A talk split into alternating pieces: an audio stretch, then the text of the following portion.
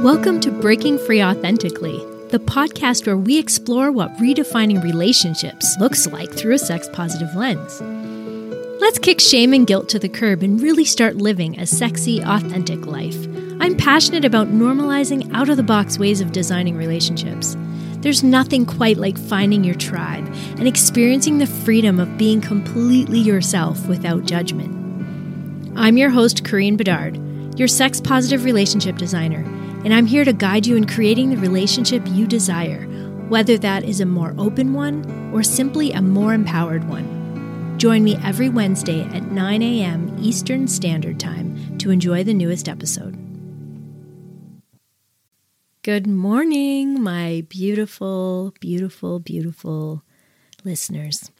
I am so happy to be here again today for episode 18. Today, my guest is Lorna Gale, and she is a sexuality and spirituality embodiment mentor, speaker, teacher, and healer. She's a sexological body worker, bondage trainer, somatic mindset coach. And Lorna Gale brings to her work as a sexual and spiritual embodiment mentor and somatic sex educator a love of learning, a gift for teaching. She was a teacher for 30 plus years, and a passion for sexual and spiritual wholeness inspired by her own journey. Now, Lorna and I have very similar backgrounds, um, religious backgrounds, conservative Christian backgrounds, um, where we were just really programmed to think a certain way about our sexuality. So we'll talk about that. And I really wanted to talk with her about her journey out of that and how she came into like sexology work and and what her journey was to break free sexually because I think it's re- really important to understand what it takes to do that and and where we need to start in order to get to that place where we can embrace our sexuality and and become sex positive and recognize that it's not shameful and that we don't need to have shame and guilt around our sexual thoughts and desires and fantasies. And so I've really enjoyed this conversation and I'm so glad to share it with you. I think you're going to really enjoy it. I will put her links in the show notes.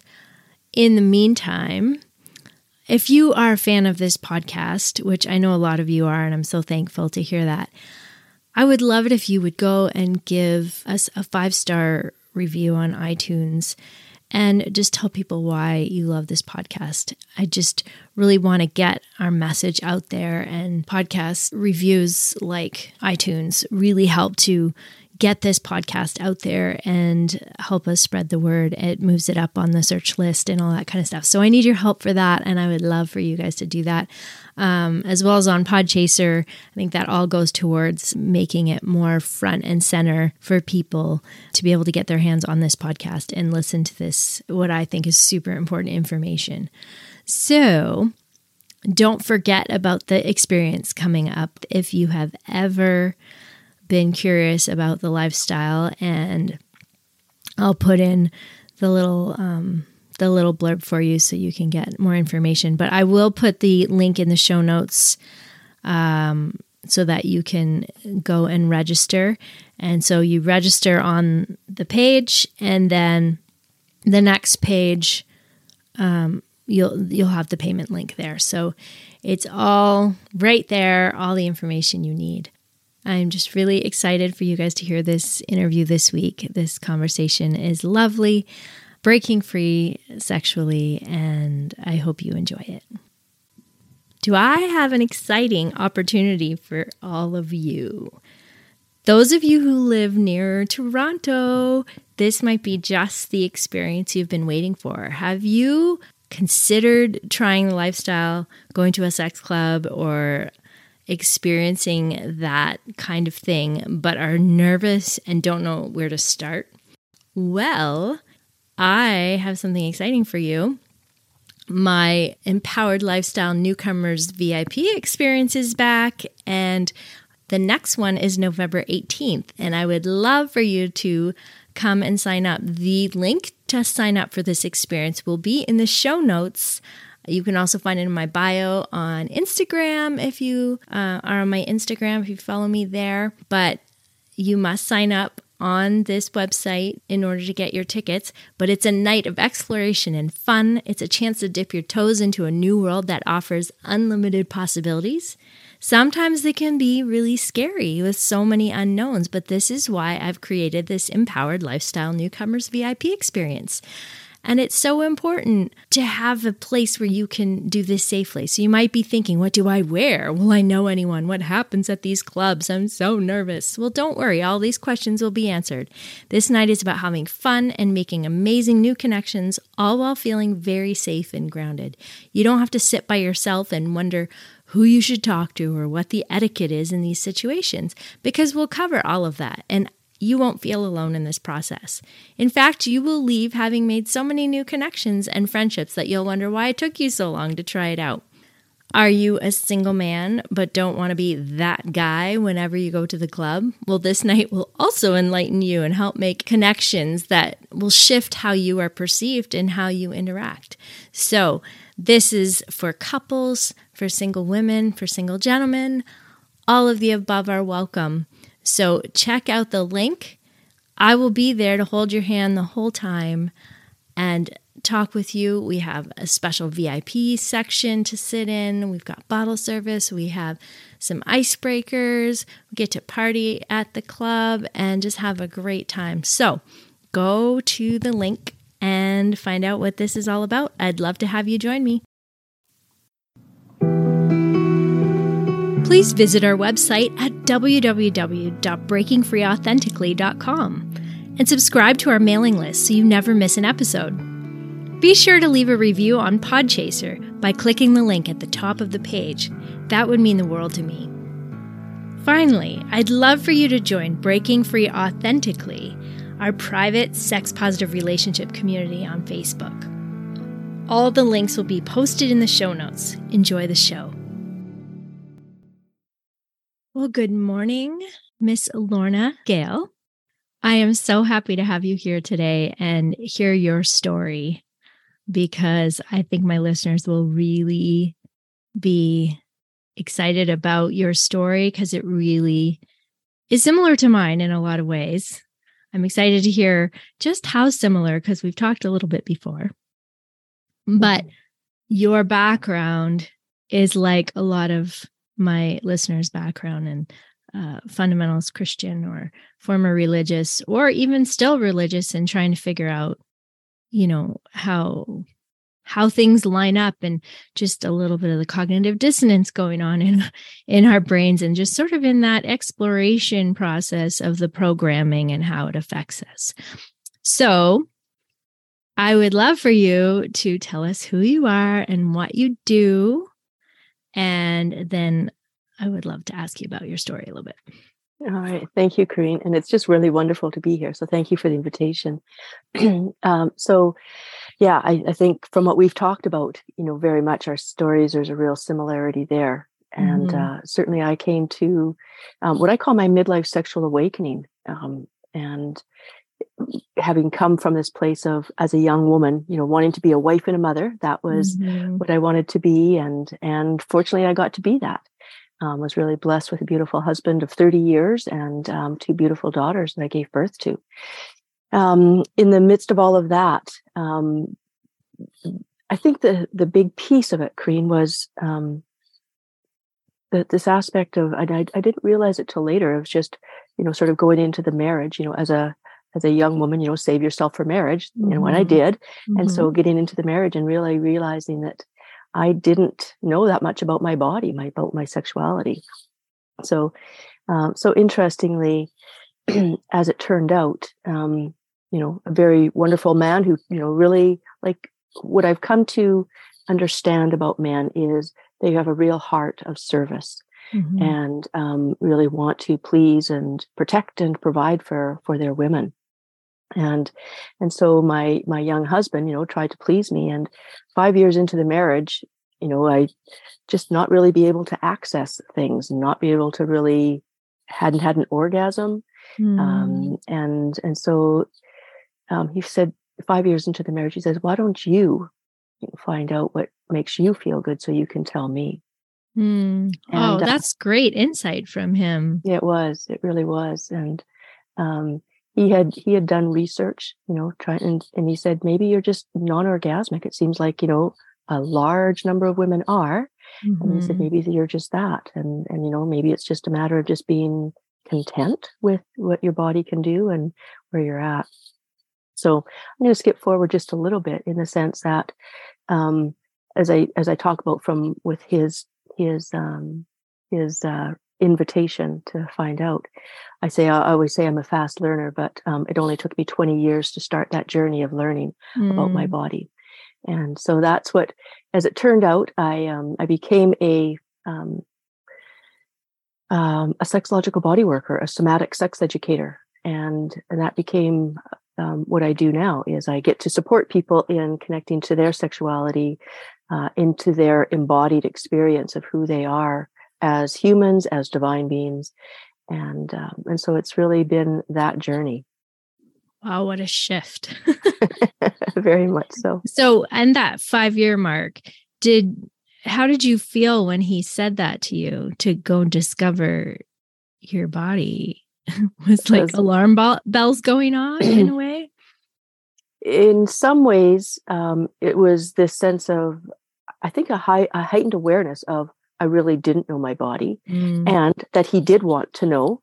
mhm. So it wasn't just this. Um, it just wasn't this matter of okay, we'll just sort of leave it. But you know, here he was wanting to connect, which is, I think, really important in relationships Mm, when yeah. when there is that difference of of things um, where there where there can be that communication. I think at the time that I was just in the midst of you know raising my two daughters and Yeah, yeah. you know the busyness of that, my own my own my own self, my own body, my, my own well being, my own sexuality just was not on my radar as a priority at all.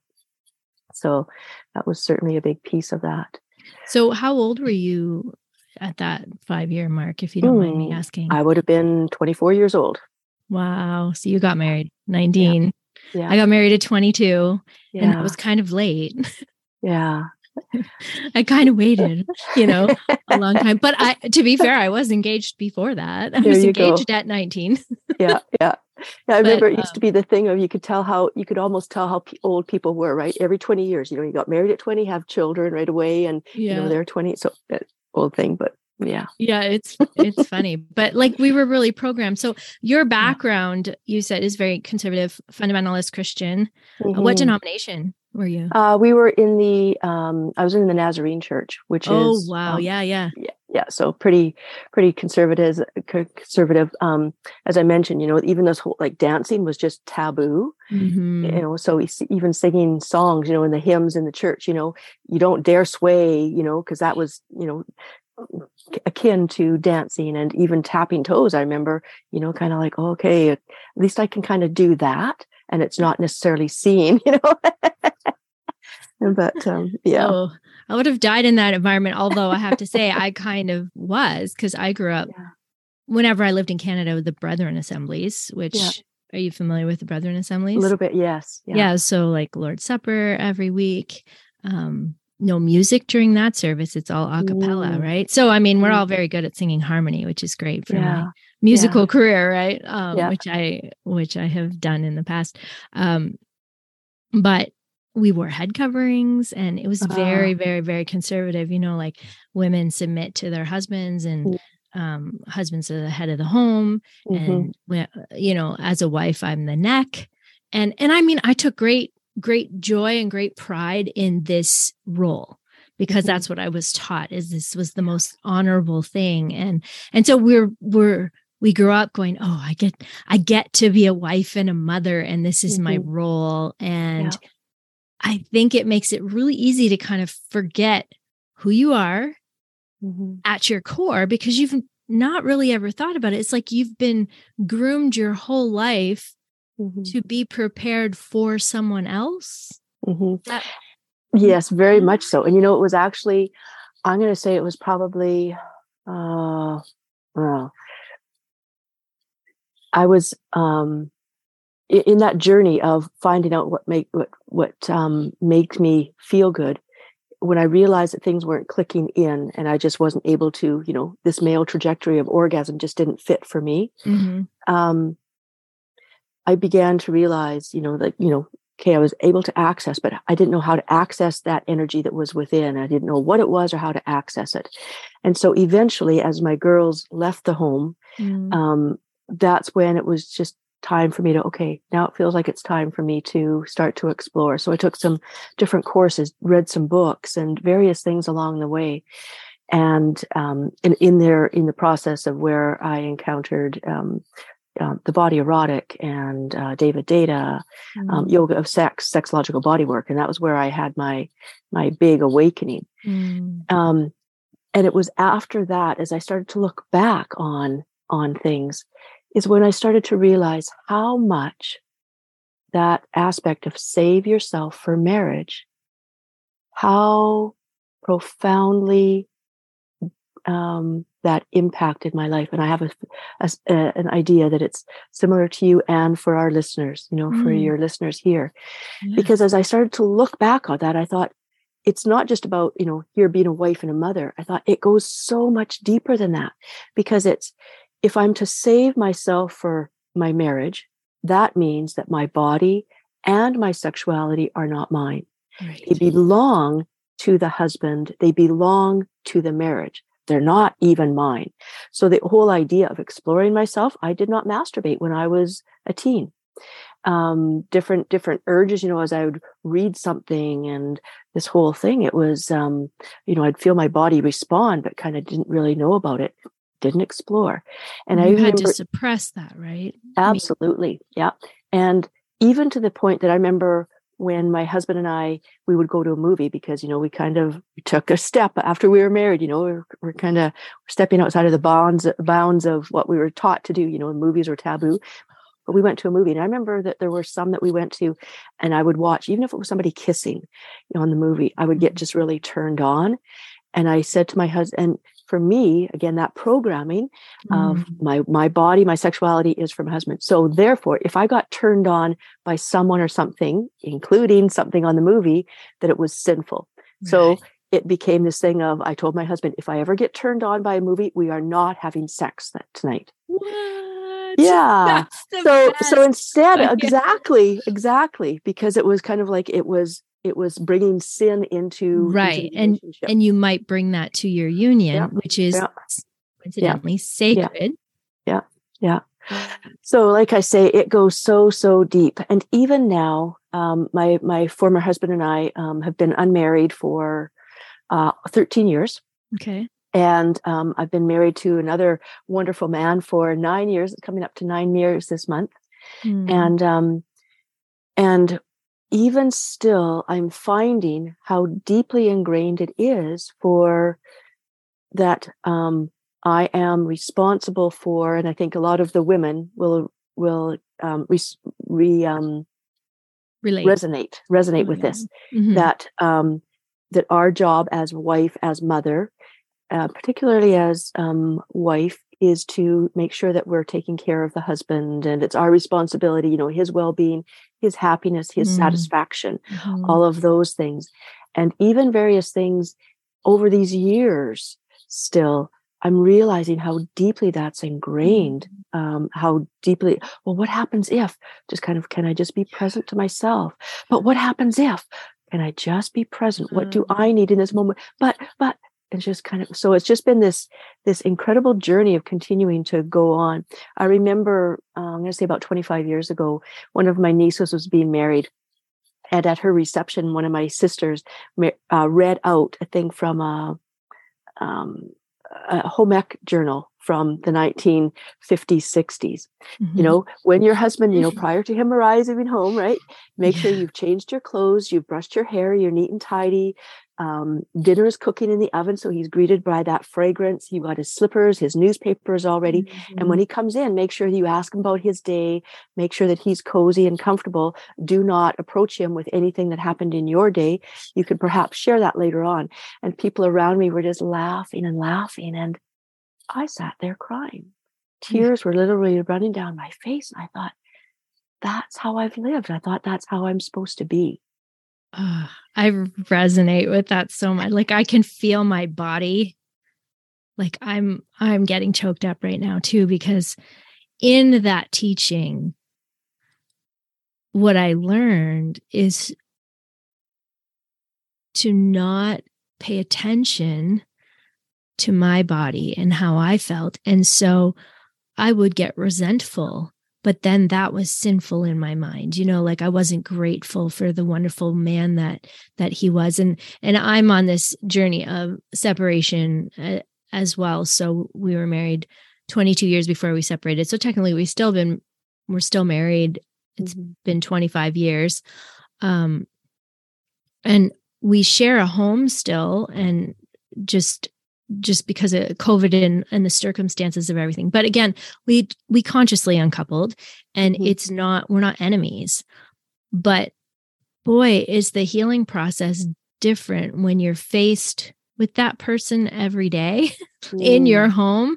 Um and I I'm grateful for it in a lot of ways because it's made me really have to confront this feeling of selfishness that I feel when I want to check in with myself mm. because of my programming. And I realized that, like, my way to show love, you know, was well, physical touch is my love language, but my way to show love, his being acts of service and my training as a, you know, to be a Christian wife, you know, I would bring the slippers to the door and I would have the, you know, the candles and supper, tried to have supper. And now I have ADHD. So like any kind of schedule, the, the harder I try, the more frazzled the schedule get like mm.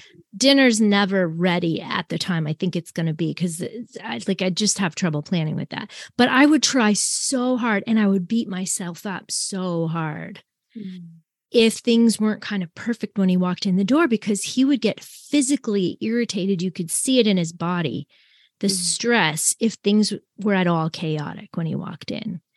And I lived with that every day, thinking that this was normal and my fault and that I wasn't doing a good enough job. Never once checking in on why I would have a monthly breakdown and cry and cry and feel so disconnected and feel unvalued and all these things. And it's just both of our programming and both of our, you know, societal and especially religious programming for the both of us. I mean, we met at Bible school, right? So, like, mm-hmm. you go to bridal school to meet your husband, right? Like, that's the, mm-hmm. that's the, the underlying thing that's not really why you go, but it's really why you go, right? Like, and if you leave Bible school unmarried, you failed in some way, right. right? Yeah. Um, so anyways, it's it's not my story right now, but I, I just want to say that like it took me a long time to recognize that it's not just him that needs to feel comfortable. Mm-hmm. Mm-hmm.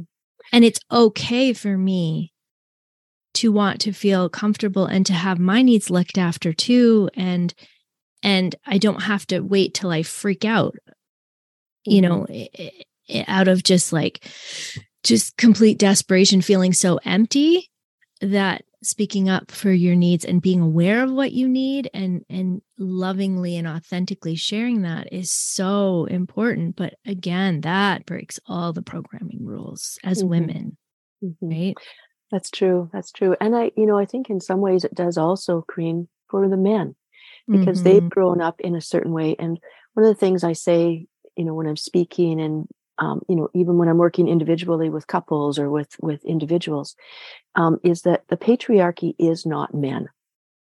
Uh, you know, we sort of have this idea, and so when we look at um, what the patriarchy has um, provided, um, it's provided an opportunity for each of us you know and, and i right now talking as if there's a, a polarity a duality of masculine and feminine male female female male there's not you know there's mm-hmm. as we mm-hmm. know there's you know a real range we come in different body shapes and mm-hmm. and types and yet um, who we are sexually um, gender wise is over across the whole board mm-hmm. um, that that I think that also that the men and um, the men also have I'm going to use the word suffered have mm-hmm. suffered from the patriarchy from our religious societal yeah. um, conditioning and one of the reasons I, and I think about a couple right now that um, I'm in contact with and in in dialogue with um, frequently, they have also, you know, she was raised in a very conservative religious background as well. Mm-hmm. Can, you know, this whole thing about save yourself for marriage, mm-hmm. these various things. He, growing up, you know, the man being the provider. And they have, um, they've been married, I'm think probably maybe 10, 12 years, have a beautiful family together. And she realized, I don't want to be married anymore. Mm-hmm. Um, and so they have, it was a bit of a shock, you know, um, but it was really her starting to step into her truth. They have beautifully um, chosen to, they have uncoupled and they are choosing choosing to co-parent. So they're living in the mm-hmm. same home and co-parenting their family. Mm-hmm. Yep. And beautiful, you know, they work through things. One of the things that he's mentioned is that aspect of, you know, when it um, when it comes time to the different tasks, you know, that everybody does in the home, you know her list is so long and his is this you know because mm-hmm. work was his job and mm-hmm. so he is just so consciously beautifully you know making that shift how do we try to do it how can i support you how can i be there. And i think that's a big part of it um, i've come to um, to realize i think we all do in some ways perhaps in different degrees but this whole idea of seeing there's a difference between religion and spirituality. Mm-hmm. And so years ago, I stepped away from the church, from religion, mm-hmm. and really embraced this spiritual journey and mm-hmm. this spiritual um, human experience. And what I've come to see is that that there's really a beautiful mirroring of what we see as the feminine female, masculine male, that really beautifully parallels um, our divine human experience in the sense that that we have been taught to look outside of ourselves look outside of ourselves for god you know in the garden of eden mm-hmm. you know mm-hmm. here's this mm-hmm. whole thing you know here's woman who tempts you know man yeah. and leads him astray you know so right away there's this story that that um, the woman is at fault for the fall of humankind and um, you know her she's a real temptress and man must be must be um, wary right mm-hmm. um, and then this this this separation from god mm-hmm. And so what i really as a as an avid story um, reader since i was a child as a teacher in the school system writing was my specialty. And you know teaching kids to do this. And my my mentors along the way always bring up this aspect of story. In our world right now there's this whole thing about you know acknowledging our story. Mm. and what i start to see and recognize and really appreciate is the story of our religion how it has really beautifully um, turned us away from where our truth is. It's so, interesting that, yes, I like the way you say that mm-hmm. because, I mean, in, in religion, it, we're taught to deny ourselves and to turn the other cheek and and to honor other people and all these mm-hmm. things which is which are all wonderful things right but if you don't pay attention to yourself, mm-hmm. you become someone that you really aren't. you know, mm-hmm. like you become mm-hmm. all the things that you want people to see you as that you mm-hmm. perceive as being the right way or you know we're conditioned to think that this is more honorable than this or whatever and we forget to look inside and so like the work that i've done in the past couple years have been so much of like connecting my my head my my mind to my yeah. body because i was forced to shut my body off from mm-hmm. the equation you know oh don't follow your heart that can lead you astray um, and for someone who is a very emotional, loving, open person, to shut off your heart is like mm-hmm. asking you to shut off who you are. mm-hmm. right? Because yeah. then you're taught you can't trust yourself and you can't trust. And so who do you trust? Well, I trust the trusted the logical one in our relationship and that was my husband. Mm-hmm. And I mm-hmm. stopped thinking for myself. And I'm a very intelligent person and I see the world in a completely different way than he does. Mm. And I started to question everything that I thought and believed. Now there there's a part to that that I'm really thankful that his logical side came in and and sort of started the process of us really looking at our faith mm-hmm. um, because he just was like some things aren't adding up to me. And i was like what? I was blissfully unaware. No no it's all great you know? Um, but the fact that he was like reasoning through some of these things um, and questioning some of the things that we've been taught, I was like, oh, this is scary territory. First of all, yeah. like, you heathen, what are you doing? You know, like questioning God or anything like that. It was just so crazy and scary. Um, mm-hmm. but at the same time, I respected him so much that these shifts, I was like, this doesn't just come from nowhere like maybe i'm just not willing to open my mind up to anything else and and who am i to have to say everybody else in the world needs to question their faith mm-hmm. and i don't need to. Like if my faith is real and god's real he's it's going to stand up. The test it's going to because why wouldn't it? If if i have the absolute truth then it has to stand the test right? And that is the hardest question to ask because we ask you know like what what if it, we talked about vulnerability last week in last week's podcast and sitting in the rumble it's mm-hmm. like vulnerability is like being willing to put yourself out there and accept an answer that you don't necessarily want like mm. hopes that you'll get a certain answer and hopes that someone will will meet you where where you are but the reality is that they might not and that is a clarifier well the same thing is like what if god doesn't meet me where i'm at or what if i what if it doesn't match what if it doesn't work like the scariest thing in the world because my whole life my whole existence was built on every single word of the bible to be true Mm-hmm. And I was told there was no errors and there was no anything. And I was like, I was like an all or nothing. Like, I mean, those like Catholics weren't Christian, right? Like they they mm-hmm. didn't believe all the things they picked and choose, you know, or they mm-hmm. believe that works is what makes you saved.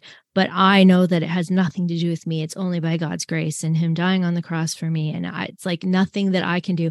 I'm a worm, I'm a filthy rag, and only Christ has made me white as snow. Right. And so these beliefs that really you have nothing to offer of yourself, mm-hmm. you are nothing. And this is supposed to be a beautiful thing to just embrace the Lord to save you and rescue you. So, like, we are taught from such a young age to be this damsel in distress as women on top of now we're the submissive ones mm-hmm. and the mm-hmm. men have to take on this role of being caretakers and providers and all these things mm-hmm. um it's just so much pressure and this is why to me breaking free authentically is so important to me because authenticity means you have to know who you are in order to be authentic. Mm-hmm. And that means looking inwards. And that mm-hmm. is hard when we've been taught that that's selfish or wrong or prideful or all of the things. Mm-hmm. So let's talk about sex in this whole equation because, I mean, just living our own truth and questioning or anything, that's wrong. But that's not even considering the whole quote unquote sinful aspect of sex and how sex is so terrible. And if you lust in your mind, you've already lusted, and that's just as bad. You know, if you think about having an affair with someone, it's as bad as having the affair. And what is an affair, even? You know, like, I mean, I like to break all of these things down. Like, what cons- constitutes an affair? and why. And at the end of the day, it's the dishonesty. That's what it comes down to because you get to choose what your what your parameters are, what you allow in your relationship and what you don't allow. So let's talk about sex and sort of breaking free sexually. And how do we get there and how do we embrace who we are? How does that process even start when we've been conditioned mm-hmm. to, to, not even go there for sure? Yeah, yeah. Such a great question and I, it seems like um, I know for myself, and I think it seems to be um, relevant and applicable to a lot of people who come to me in my practice as well, in my work, is that there seems to be this growing um, sense of discontent or mm. an awareness that there's something more. There's, and it's it's not just about not being happy or not not a sense of gratitude but it's just this it's maybe it's maybe it's what that um, seed feels like you know as it's starting to grow through the in the soil you know starting to break through in the seed in that little plant there's something that's there that's just feels really alive and i can't figure out what it is i don't know what it is and it yet it just keeps coming back and no matter how much we try to deny it it just keeps no there's something there so that's what it seems to be i know when um, when women arrive to me um, to work with me, it's this aspect. I just want to connect to my sexuality. There's a sense I just want to, and, and these are sometimes with partners, like that they may be in a relationship or not, same mm-hmm. sex or not. Um, sometimes it's the men that will be there. They will, um, they'll they'll arrive and say i want to be able to last longer for my my partner or mm-hmm. um, you know various things different um, labels that they'll come with but it's it, so it seems to be this aspect of this recognition that there's something more i don't know what it is or some people just want to i'm ready to explore but when they're coming from this religious background mm-hmm. it's it's more this sense of there's something here and i just can't deny it no matter how much we try to tamp it down or ignore it you know how it seemed wrong it's just it has a life of its own mm-hmm. that cannot and will not be denied. And so that it's almost there where people will turn to it and start to um, start to then give it awareness and how does it start to show up. Mm. I think that's a big part of what it was. Um, certainly for me in my marriage, it was just this recognition that I just needed to go and explore these things. I needed to take these these classes, these things. Um, and uh, for me, it was an, actually an interesting thing. My husband at the time, my former husband, when I did take my training, um, and it meant that for me as a somatic sex educator, as mm-hmm. a sexologist, that I would be having my hands on other people and to be able to support them in their embodied mm-hmm. experience. And he just wasn't comfortable with that and mm-hmm. i honor that that you know he got to live his truth mm-hmm. um, and when he said okay that doesn't work for me you know what are you going to choose and for me i just really felt like i just need to keep on going in this journey uh, mm-hmm. for my own sake and then now looking back how you know the hundreds of people i've been able to be a support to mm-hmm. uh, in my work in terms of this the thing about sexuality i think it really becomes um, this aspect of starting to look at things from another perspective. And one of the programs that I'm going to be um, putting out here soon just really starts to look at how do we look at things from a more natural thing rather than mm-hmm. this it's wrong. Mm-hmm. I, I, talk mm-hmm. about we come from sex. Mm-hmm. So why is sex all of a sudden bad and good? You know, it's the it's this source of life and we preserve and hold on to life for you know for all that we mm-hmm. can and but so don't you th- don't you think that really what we're saying is desire is wrong? Um, I think it's in some ways desire and um, desire and the action on it, mm-hmm. as well as even the types, right? So yep. if sex belongs as as in religious context, it's um, man on top, missionary position, you know, and you know like kind of wow if the woman's on top like whoa you know it's a little bit out of the box type thing. So this whole aspect of desire um, and you know a woman's desire is to be for her husband. What right. if it's elsewhere? What if it's for herself?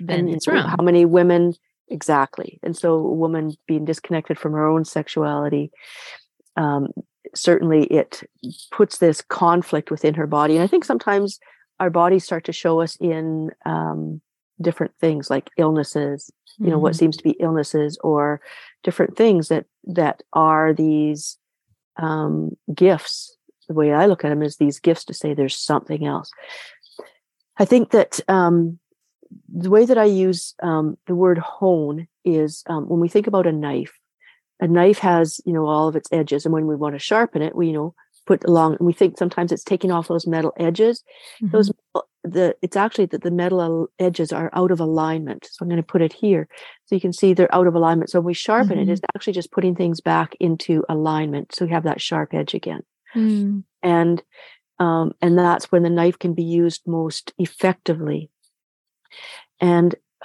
um, to hone a knife h-o-n-e those are the first four and we talk about um, being aligned within. And hone is the first four letters of honest. Mm. And so hmm. we are aligned within. Um, we are honed within. And so honesty is an inside job. Mm. And no matter how much we try to try to do that, if there's something inside that's going, mm, mm, mm that's that's our first opportunity is to be able to be honest with what's happening within. Mm-hmm. and whether that means we get to talk it out with our partner or a trusted friend mm-hmm. or you know a counselor or something or a, you know um, somebody who's in our line of work that to be able to um, to be able to say there's something here. I'm feeling i want to do this. I'm feeling this urge to do this. And i think that then it becomes this aspect of looking at those thoughts. And you know we talk about the thoughts that what we have been taught are they ours? Do we do we own them? And at what point? And i think that that mm. becomes this piece of because what i find is that overall if people act on those desires if they have those desires and they act on them or not but just to have those desires unless they come back into coming into their own truth, trying to determine what is true for them. Mm-hmm. That for them to do anything, to continue one way or the other, or act on anything, then it puts on more guilt, more mm-hmm. guilt. So it mm-hmm. becomes this journey of the inner work of mm-hmm. whose story is this? Whose belief is this? Yeah. And is it true for me? It might have been true for me. It served its purpose.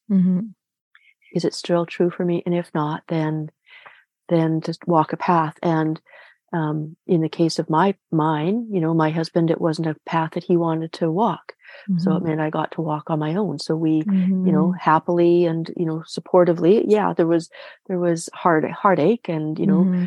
i wish we could and i remember saying i wish we could both be true to ourselves and you know stay mm-hmm. together and that wasn't the case for us. You know, we had a, mm-hmm. had different paths. We're still, you know, we're we're in great great relationship now. You know, his wife and my husband, and you know, connect and and um, and yet at the same time, it was a I realized it was a path I had to walk mm-hmm. on my own. And for I think a lot of people, it it becomes this um, this question, this invitation to oneself is, um, is this a path I'm willing to take, even if it means mm-hmm. I need to step out on my own. And, and that's super scary, right? Is, and yeah. and I think that holds people back from authenticity so often. And I think this is why I'm so passionate about calling it breaking free authentically, you mm-hmm. know, yeah. um, because you do have to break free, yeah. first of all, from this mentality that everybody else knows the answers for you. Yeah. And that is such a hard unraveling right there, mm-hmm. especially mm-hmm. as women. Yeah. Particularly as conservative Christian women that have been told their whole lives how to think, who to be, mm-hmm. who's right. Like God, God is the one who has all the answers. We don't know anything. Right. right? right. We just regurgitate what we've been taught our whole mm-hmm. lives. Yeah. And so to all of a sudden be challenged to think for yourself, that is that it's like all the mm-hmm. blocks come up, like all That's the right. You know, you're you talk about trauma response. He's like, what? No, no, no, no, yeah. no. I'm not allowed to think for myself. And so mm-hmm. what I do with my clients is is start this process of like, unraveling mm-hmm. and questioning to the point where all of a sudden we can take a look and be like, okay, well, what what is it that Lorna actually wants? You know, what does Lorna actually want? And mm-hmm. and let's talk about that. Like let's pretend it may never happen and that's fine. Like that's that's not the that's not the important part. Dream a little bit, fantasize yeah. a little bit. Yeah. What do you desire? Like eh, best case scenario if there was no consequences to anything, what is it that you yeah. would like? Mm-hmm. You know, and says like, I just want a hug, you know, or I just want to be seen for who I am mm-hmm. and not told what to think or how to be. Yeah. Um, yeah. and that's the start, right? Is to just kind of allow your mind to go there for a second. I remember when I was was uh, deconverting, I felt like I was in the Christian box, right? And then I would step out of the box mm-hmm. and I would look in and I'd be like, whoa, there's some weird shit going on in there. that yeah. looks so weird from out here. And then I'd be like, what am I doing out here? I and I'd jump back in the box because, you know, like I didn't feel like I would get smite what smitten, smite, whatever, a lightning bolt thrown at me. Yeah. Essentially. I was like, you know, I can't, I I'm not allowed to question this, mm-hmm. you know, because mm-hmm that's not being a good girl. That's not being a good Christian mm-hmm. person who has faith like a child and doesn't question anything. Right. Yeah. That was revered, right? Yeah. Very true. Very true. Um, yeah. And I, I love the way that we, um, yeah, that we get to support people, right, in our mm. work to mm-hmm. be able to do that.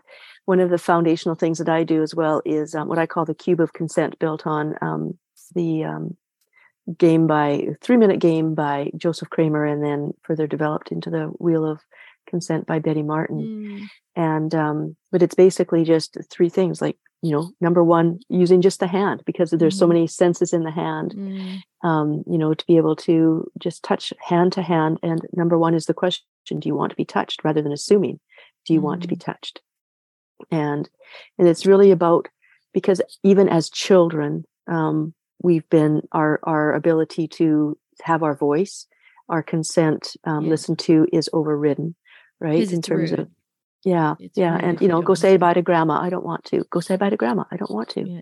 you know and it's kind of like no you know so we're not even as children in seemingly um, wonderful ways It's often that consent uh, that um, sovereignty of body and mm-hmm. soul is overridden and and so it's to really allow adults you know these these child um mm-hmm. experience these child traumas to be able to be acknowledged and reignited as adults mm-hmm. and so just you know do you want touch and what kind of touch and kind of it's amazing how people men and women what kind of touch would you like wow i've never been asked that before mm-hmm. you know and it's just kind of i don't know it's okay i'll just i'll just i'll be here with you you let me know when you know. Like, is it okay if I, if you do it this way? What would you like? You don't mm-hmm. have to ask my mm. permission for what you want. It's what would you like? Can I have this? If that's what you would like. Mm-hmm. You know? So it's really going down to some really simple things. And and I think a big part of it when it comes to sex is when we're doing this activity, we don't even like the genitals are not even involved for mm. multiple times along the way you know whether they're here in session or you know with a partner why because it's so important that the whole body gets it before the genitals because there's so much so much um connected to our sense of who we are by yeah. genitals and it's just kind of like no let's let's connect to your whole body well, i think especially in women oh, if yeah. our body's not connected to our genitals it doesn't like for me it does not work you know like yeah. if yeah. you go straight for my genitals yeah i'm like yeah. get away like I, d- that true. does not it's like i have to open up my body and allow i guess it's it's now it's like i'm asking the question okay so if if i'm being touched like am i going to allow that am i am i in a place where i can receive that mm. touch? And is that touch for an ulterior purpose or is that because I'm being seen at this moment. Mm-hmm. And sometimes you just want raw, you know, fun, what uh, extracurricular type sex, right? But like sometimes it's just like the body can be awoken, awakened, awakened, can be awakened yeah. Through this idea that you're allowed to accept something. And I'd never felt like I was allowed to have a say in that. Mm-hmm. Um, and I would always feel bad asking for what I actually wanted mm-hmm. because, well, well, especially if I was the one initiating, like, who am I to initiate and then, you know, mm-hmm. want to get touched or mm-hmm. or not be ready to go? You know, like, yeah, like if you're going right. to initiate, you better be turned on. I, I just want to mm-hmm. connect. Like, I just yeah. want our souls and our bodies to connect on some kind of level. And and I love how you say, like, if, you know, just put your hand there and feel your hand, like just that alone is a sensation. Yeah, so th- sure. that's the first part you said in this um cue. One, yeah, there's the um the aspect of what kind of touch would you like, and you know, you know whether you know whatever they ask for. You know, it's to you know maybe it's with nails. You know, along mm. the way, mm. maybe it's nails. Maybe it's can you you know stretch my fingers. You know, can you just caress lightly or squeeze? You know, whatever it is. Okay, you know checking in is that a touch i can give with a full and open heart and if so mm-hmm. yeah and i think I, I, think one of the reasons as well Corinne, that it's so important that we start to have these dialogues not only you and i you know that we're sharing it and, mm-hmm. your listeners are being able to to um, to hear and have some things to implement um, but it's also important that the communication happens within ourselves that mm-hmm. we can you know like what kind of touch would i like what you know and so this idea of mm-hmm. taking the taboo of self-pleasuring or you know mm-hmm. our personal erotic practice being like let's start at home because if i don't know what f- makes me feel good you know how can i share that with somebody else and mm-hmm. what i've come to understand about um, the masculine as well is it's there to please and to serve mm-hmm. and men love to be successful you know give them a challenge that they can be successful at even if it means doing there so as women when we can explore mm-hmm. or invite you know a partner to explore with us then it helps the man because no man wants to be just kind of you know in fumbling. out and fumbling and kind of okay what's this doing you know type thing like give her give her you know some directions so as women as we can truly desire um own our desire mm-hmm. whether it's and it doesn't have to be blatantly sexual it can yeah. be just you know i love when you just you know kiss my neck mm-hmm you know and i think a big part of it is women often will clamp up like when a guy comes and you know kisses her neck it's kind of like oh you just kind of like oh he wants sex what he's saying is i want to give myself to you mm-hmm. how can i be here in service and love to mm-hmm. you and so when we understand the heart of men when we understand that we as women truly in divine nature it is our divine nature to lead, to be embodied. Mm-hmm. And so when we can say, This is what I would like, because that's what spirit does. Mm-hmm. Spirit comes into human form and says, I want to have this experience. I mm-hmm. want this body. I want to have this experience. So we, as feminine in these woman bodies, get to say, This is what I would like. The man says, How can I please you?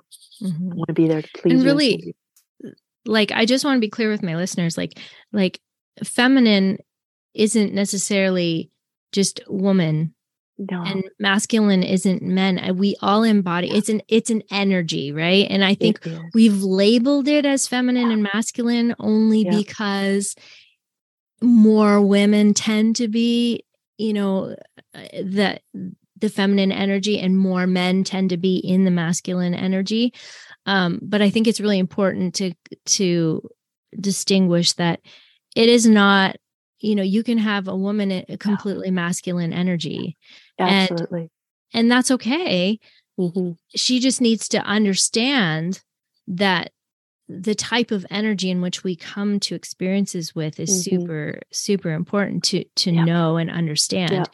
um and furthermore the the embodying of sort of both energies yeah is so important um I know that one of the things, like you're talking about, just being really clear about what it is that you want, and I mm-hmm. think that's the comment I get the most from from men that I'm talking to, um, or you know, having sexual experiences with is is the fact that I can so clearly define and explain what it is that my body responds to and likes. Mm-hmm. And they're like, wow. I really appreciate the fact that you're willing to share that because that helps me. Yes. And I'm so glad that you're that you understand yourself and that yeah. you know what you like because that makes my job a lot easier and you just feel them relaxing around me and they mm-hmm. get more vulnerable and more um intuitive and, and it's like you can you can feel all the stress sort of leaving the situation and it, it creates a much more unified connected experience even if it's just for play or just for fun or there's no like necessarily uh, emotions connected with that you know um and the fact that i can guide them and mm-hmm. that they mm-hmm. can trust that if i don't like something i'm going to move them gently or i'm going to say something um allows them to experiment more yeah um but there's nothing worse than someone saying oh i know how to do this and i'm right. going to be the best lover you ever had and i'm like well mm-hmm you probably mm-hmm. don't know my body at all because it's not like other bodies and it's taken me a long time to figure out my own body so yes. you might want to take a, a page yeah. in my book if mm-hmm. you'd like to be successful but sure go ahead and tell me you're the best and that you know everything about women um, and those are the people that really i'm not going to engage with because that's not the energy that i exactly yeah i am into um, but all that to say that women or men tend to respond well to a woman being confident about her own desires and her own needs exactly. rather than put off by it. Mm-hmm. And um, I think insecurity says, I'm put off by that. And mm-hmm. insecurity and ego says, you you can't tell me what to do. Right. Um, and insecurity when you're sharing those things sounds like criticism. Mm-hmm. mm-hmm. And it yeah. sounds like, you know, blaming someone mm-hmm. for the mm-hmm. fact that you're not having the right kind of pleasure. And part of that is because you actually don't feel like you deserve pleasure or that there's something right. wrong or there's something shameful in that. So it's really interesting to unpack all of that because I mm-hmm. know that some of my patterns were very much about that. Um, mm oh we are oh we're out of time and i hate that but um, we'll have to talk again but before we that. go is there anything else that you would like to leave us with um, and i will give you a chance to share like where they can find you as well but just like a nugget that mm-hmm. if you could go back to your 19 year old self and and share something that would transform your sexuality mm-hmm. what would that thing be um, first word that comes is feel. Mm. And that taps into both feel the desire, feel the emotion, feel the sensation. And this goes no matter what body you're in. Mm-hmm. It's just for everybody because, mm-hmm. you know, mm-hmm. women have been taught it's okay to feel emotional, but it's not okay to feel sexual. For men, it's okay to feel sexual, but it's not yeah. okay to feel emotional. Yeah. And so it's just this idea of just come back home and feel. Yeah. Mm-hmm. Oh, I love it. Thank you. Thank you so much for that. Yeah. All right, Lorna, before we go, can you tell us if uh, someone wants to get a hold of you? I feel like what I do is like the start of this process and then to really get into the mm. sexuality mm. piece. Yeah you're the next step you know like i open up people's minds to the mm. whole idea that things can be different you have choices and let's create your relationship the way that you want and some might be hung up on the sexuality aspect of it and mm-hmm. i can help with some of that but i'm not a sexologist and i would love to be able to do everything but i can't um so how can people find you and work mm. more intensely mm-hmm. on their sexuality and yeah you know thank you thank you um uh so uh by email it's lorna at lornagale.com um i have um on facebook um i have um, erotically alive mm. uh, and i have a private facebook group for women there that's called um, Reclaiming Eden. So it's mm-hmm. after groups, it's I am Reclaiming Eden. And um, I have a page on a couple of different sites um, that would be um, Trusted Bodywork um, okay. and uh, Lorna Gale on there. And as well for those people who are saying there's something else I want to do, I'm ready to do it. I'm actually actually on on bondage as well. Nice. So for people who are um, looking to explore some different flavors and things, kink and of, spiciness. Absolutely. Yeah. Awesome. Yeah. So. And you're so soft spoken and everything. I'm sure people would be like, what? So like you guys, kink is for everyone. It's it is, yeah. such a cool process. But that'll be another podcast. Lorna has that. to go. I will put all these links in the show notes. And so you can find them there. And uh, I'm just so excited to have had you here for this conversation. It's and we'll have to awesome. do it again. Soon. I would love to. Look forward to it, Corinne. Okay. Thank love you, so you, Lorna. Okay. Thank love you. you. Okay. Bye. Bye. Isn't Lorna just such a beautiful soul? She's just so calm and, and confident and has this way of seeing people. And she just, when you're with her, you feel like she really hears you and sees you. And it's just such a beautiful quality that she has. And um, I just love her to death. And I'm excited to work with her in the future. We have some exciting ideas coming up. We are wanting to do a retreat. And so you're going to have to wait and keep your ears peeled for for that information and that that will be coming later on um, but yeah, she just is so lovely, and I'm so glad I got a chance to uh, have it have a talk with her. And so I hope that you enjoyed it, and I hope you really got a, a lot out of today's podcast and could relate in some way, especially if you're a woman that was in grew up in the church.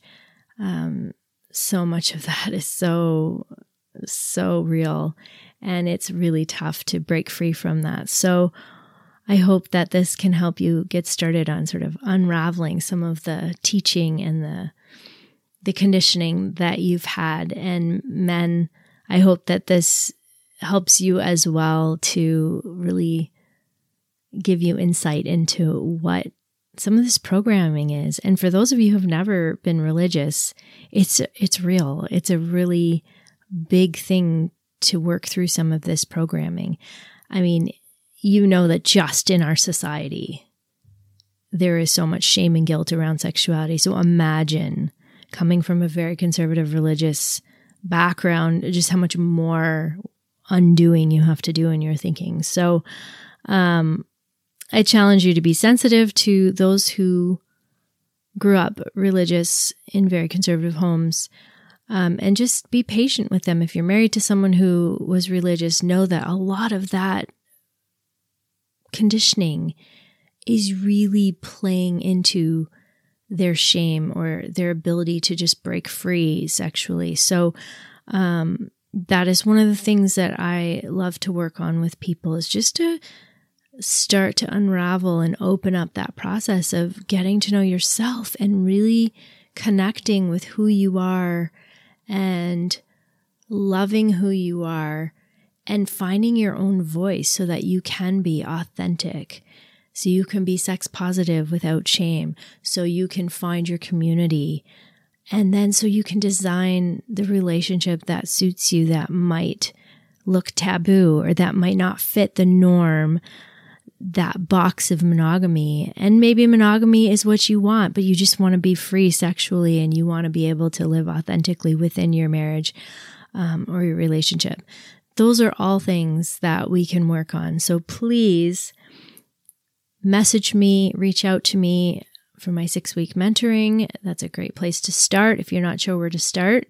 If you know that you are ready to just jump in and you just want to do a whole redesign of your relationship, um, you can talk to me about my relationship redesign program. And that is a year long program, and it's like pretty awesome the stuff that we get to do in that program. There's some traveling, there's experiencing um, some luxury places to dip your toes into this world. And um, there's just a lot. So reach out to me and tell your friends about this podcast, tell everyone that you know, and let's just spread this message. I think it's important. And um, yeah. So I'm going to let you go this week, but thank you for joining me once again. I love you all.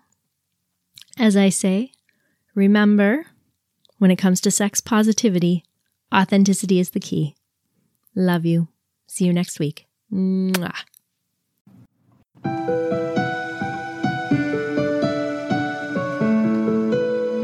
Thanks for listening. Be sure to follow me on Instagram at Corinne Bedard Coaching, and you can visit my website at CorinneBedard.com.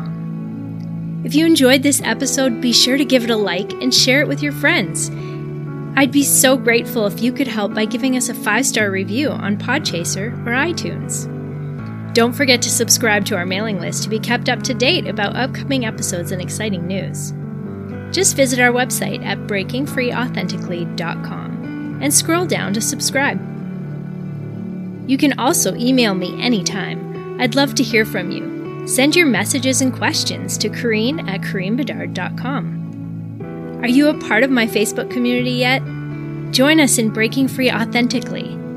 It's where you will find this sex positive relationship community. I'd be thrilled to have you be a part of this community with me. All the links will be in the show notes, so don't forget to check it out. Remember, when it comes to sex positivity, authenticity is the key. Have a great week.